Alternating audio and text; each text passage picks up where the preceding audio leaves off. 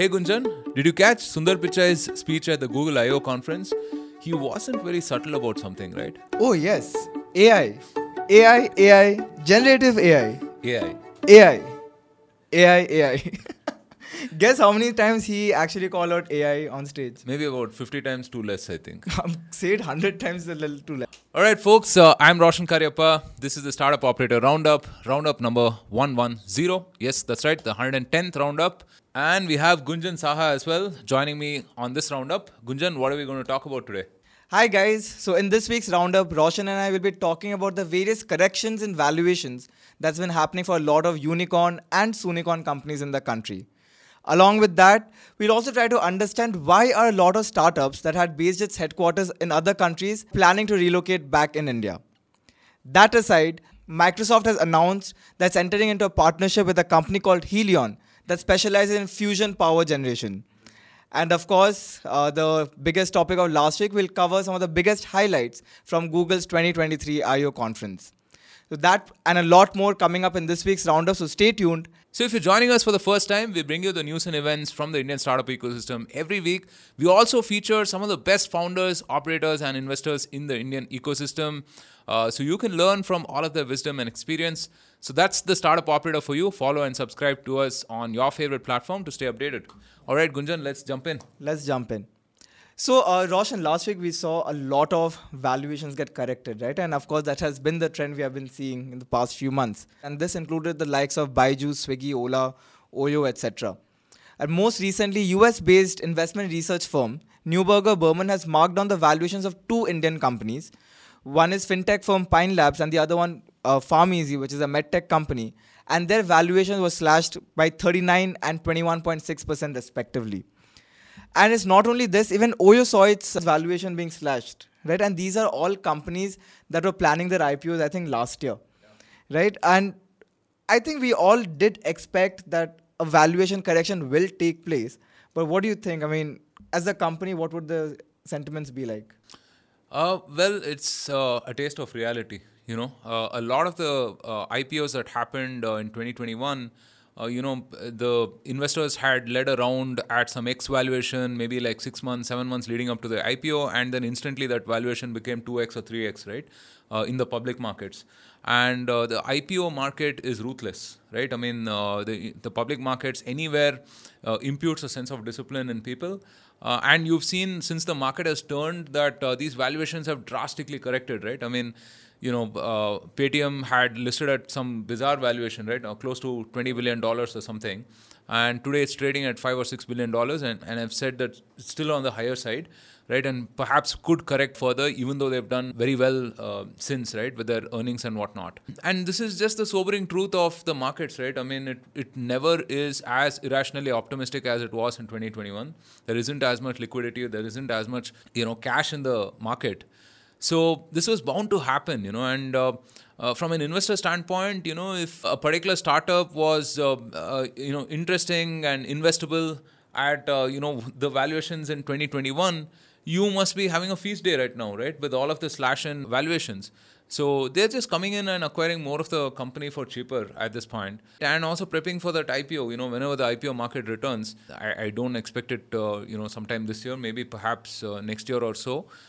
Whenever, PharmEasy or Oyo or the others list in the markets, it'll be an interesting time. But this was just bound to happen. Okay, and I'm sure you're also talking to a lot of founders across the country, right? What are some of the lessons which you think the founders are now trying to pass on to the ecosystem, or what are their biggest takeaways? So I was speaking to a founder just last week, right? And, the both of us kind of agreed that somewhere over the last 2 or 3 years, this whole business building and startups, it became very corrupted, right? I mean, we lost sense of, revenue, profits especially, right? And sustainable growth and things to that effect. And it's been a lesson for us, right? That you need to focus on the fundamentals, and companies do have to turn over a dollar in profits at some point of time, right? I mean, you can't just optimize for the next round and the round after that. So I think overall, the better founders who've been prudent all along are at a more advantageous position at this point of time because they have more optionality, right? They're more in control of their destiny. They have more runway, right? And their viewpoint has sort of won, right? Because otherwise in 2021, you could just look very stupid if, you were trying to conserve cash and if you were not trying to, buy customers helter-skelter, not spending shit ton of money on marketing or whatever, you would look like, one of those conservative people. Right. But, as I said, markets don't always remain optimistic. Right. The market has turned.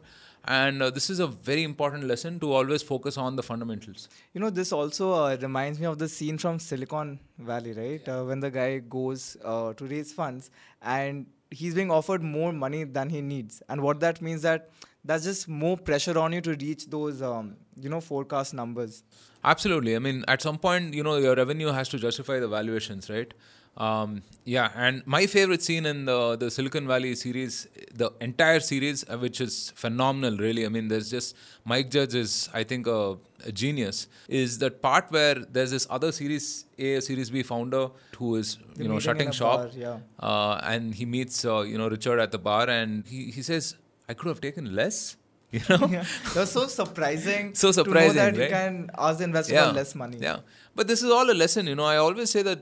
This whole process of creative destruction, right? I'm not saying there are no negatives to it. Obviously, people who perhaps deserve the money more, perhaps didn't get it. And those sectors and domains and spaces may be shut off from, funding for a while, right? Because of all the horror stories that happened due to the excesses.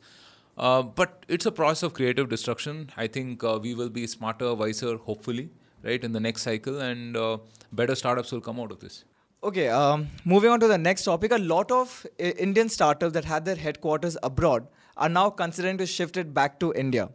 Now, with easy access to capital and changes in rules to, make funding more accessible and the growing maturity of India's capital markets, startups operating in India are exploring a reverse flipping or shifting domicile from abroad to back to the country.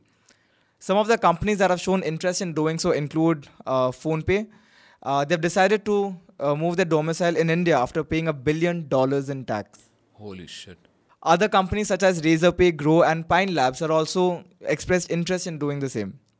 Now, of course, the International Financial Services Center Authority or the IFSCA has set up an expert committee to identify a roadmap to encourage Indian fintech startups domiciled abroad to relocate to India, specifically to the International Financial Services Center, IFSC, in Gift City, Gujarat.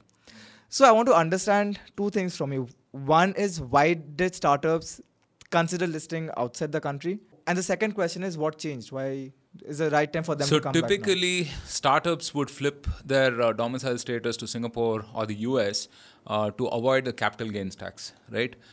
Which would apply anytime you transferred shares and so on. So a lot of SaaS companies, a lot of consumer tech companies as well had done this in the past in order for them to take in funding from, people like Y Combinator, for example. Institutions like Y Combinator, in fact, required startups to flip their domicile status, right?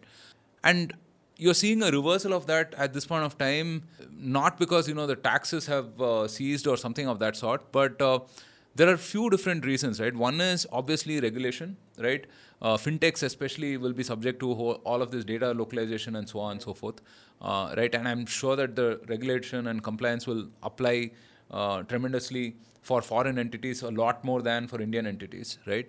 So it makes sense for these folks to shift back. And second, I think there is also a sense that, at a time when the IPO market returns, it might be easier to raise that money from Indian investors, Indian public market investors than, raise it from abroad, right? Because, again, the Indian markets have been relatively less affected compared to the US folks, right?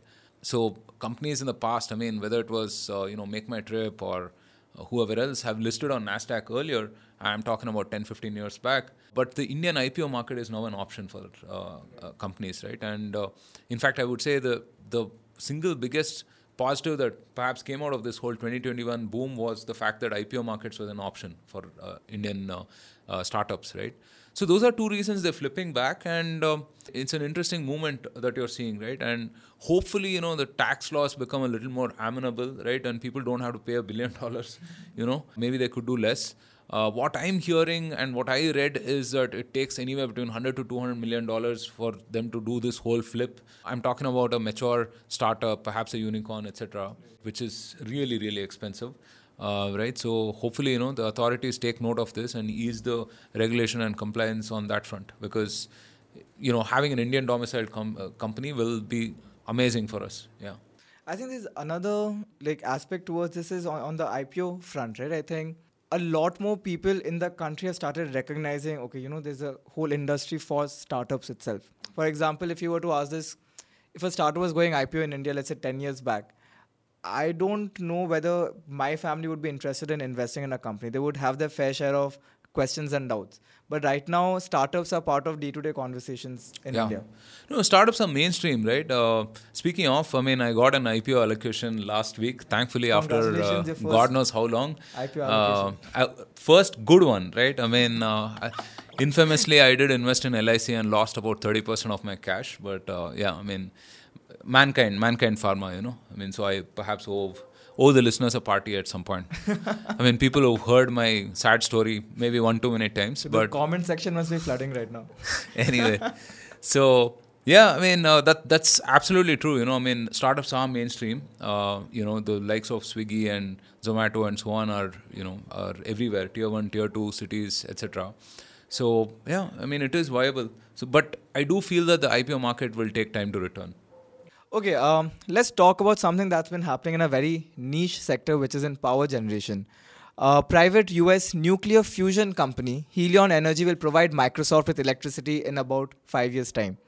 Now, why is this special? Is because this is the first time a commercial agreement has been signed for fusion power. As of today, fusion power is still in its experimental stage, and most nuclear plants are powered by fission reaction. If fusion power becomes mainstream, I think that will be one of the biggest solutions to reversing climate change.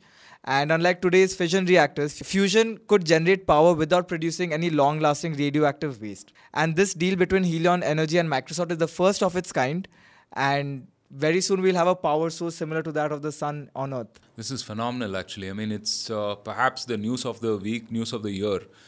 Really, if the hype is supposed to be believed, right? Because again, nuclear fusion for energy is something that people have been trying since the 1940s, right? And in very simple terms, you smash a bunch of atoms together that are sufficiently dense and sufficiently hot, and then you create this source of energy that is, perennial, right? That's the way the sun basically works, right? That's how it produces energy. And there are a bunch of nuclear fusion startups in the valley that are, interestingly solving this problem, right? And that's another, just to take a tangent, right? People often say, hey, venture capital chases frivolous things like, consumer tech and something that, problems that really, third order, fourth order problems that doesn't really apply to anyone, doesn't change the world, etc., right?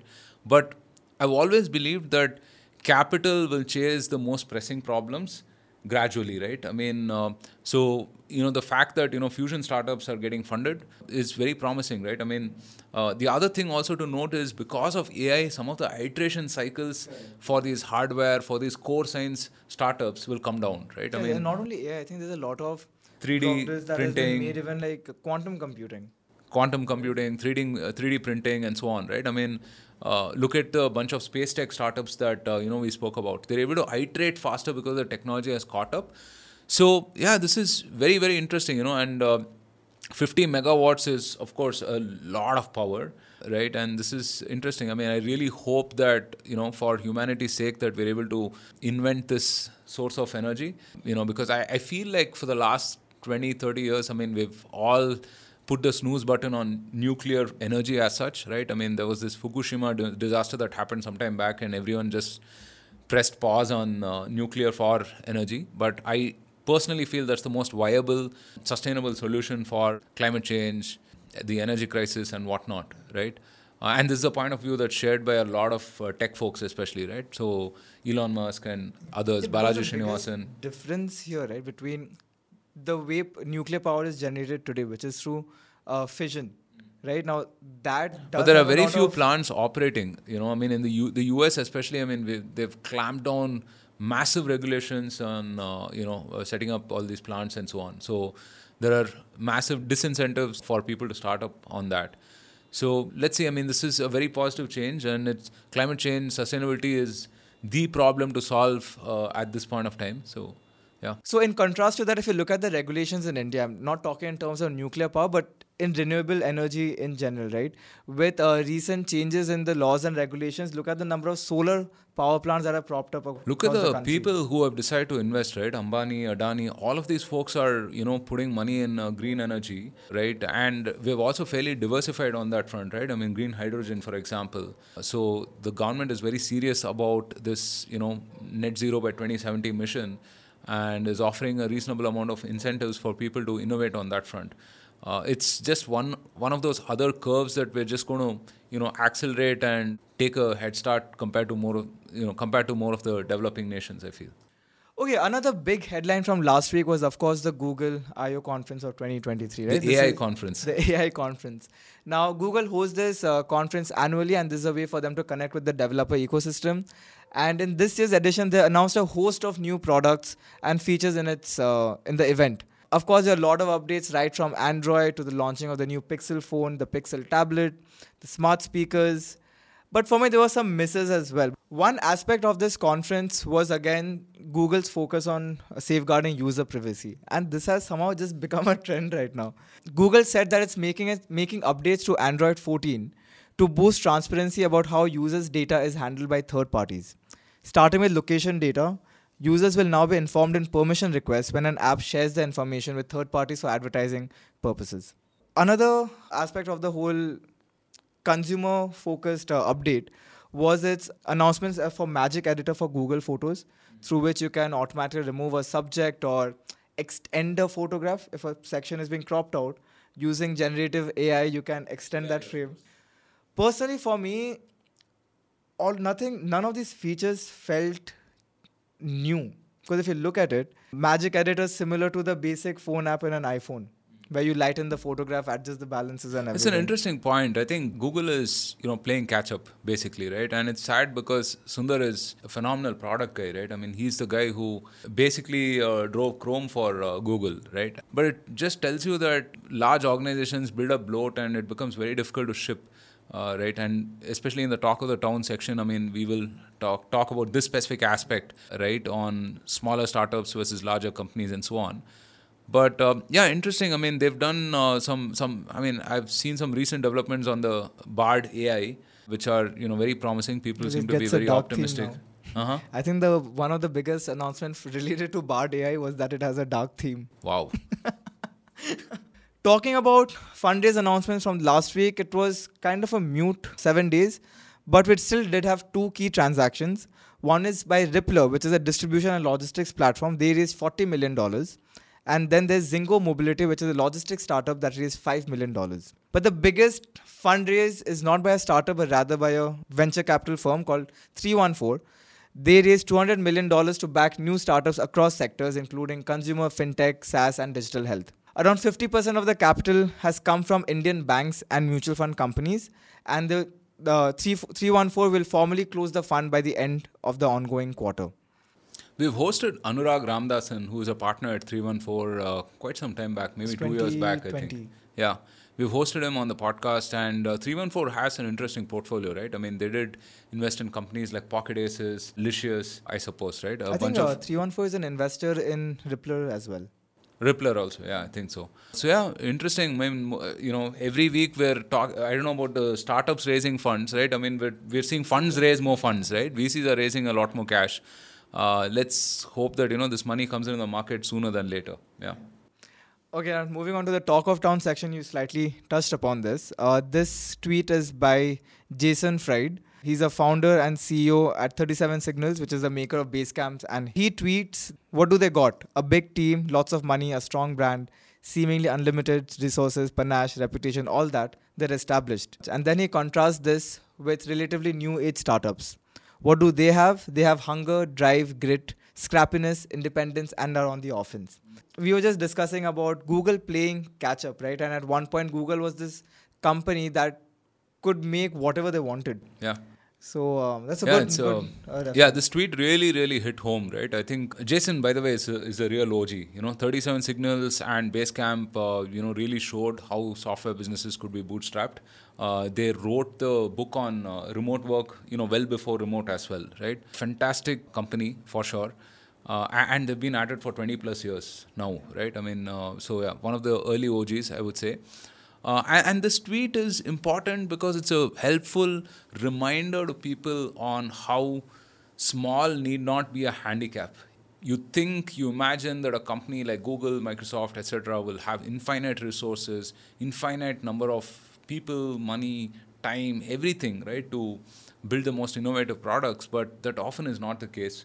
That scale brings with it its own sense of complexity, right? I mean, a $1 billion business, more processes, and even on the market cap, right? I mean, Google is not interested in a business that is like a $1 billion market cap, right? Maybe $2 billion market cap. It won't really significantly add anything to them, right? Whereas, I mean, as a startup, hey, you couldn't care about that, So it's a very important reminder on all of the advantages of being small and scrappy and resourceful as a startup. So yeah, definitely follow Jason as well on Twitter. Yeah, and of course, who does not like a good underdog story? Oh, absolutely. So, Roshan, before we wrap up the episode, can you tell us what conversations we'll be putting out this week? So, this week we'll be publishing my conversation with Ankit and Siddhant of Step Change. They're a sustainability company. They're helping, large enterprises become carbon neutral or understand the carbon cost of their decisions and so on. Very interesting startup. Very interesting. We have not hosted too many people on the working on sustainability. And as I said, it's the problem to solve right now. So I'm pretty excited about how you guys will respond to that. Speaking of, I mean, we've had phenomenal response to the Ambi episode we put out last week. People have said that, slightly different from the other conversations I've had, right, where, we spoke about Jiddu Krishnamurthy and, some philosophy and whatnot. Yeah, I mean, that's just, I suppose, a function of, having in-person conversations. They're a lot more real. They're a lot more unscripted. They seem to go off in different tangents. And I suppose that will sort of be the flavor going forward also. I hope you guys like it. Keep your comments and feedback coming in. We definitely take those very seriously. So one thing I want to add about the Ambi episode, right? And that's one of my top 5 podcasts from Startup Operator. One thing that really hit home for me is that while there's a Western philosophy of building a company and scaling a startup, there's also an Eastern philosophy. Oh, for sure. Right? And the way Ambi has built goes in, I think it's a strong testament towards that. See, India, we call it the informal economy and so on and so forth, right? But essentially, Indians always had entrepreneurship in some form or fashion, right? I mean, we always were traders, inventors, builders, as such.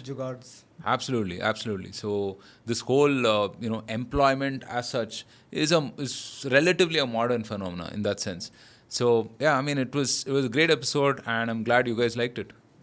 Also, folks, it's easier for you to send messages to us. The messages are enabled on Spotify. You'll see there's a reply option over there. So please do keep your amazing comments coming in, as well as let us know what would you want us to talk about and who would you like us to feature on the show. And speaking of Spotify, please do rate us on Spotify and Apple. It really helps more people discover our podcast, and we'll really be very grateful for you.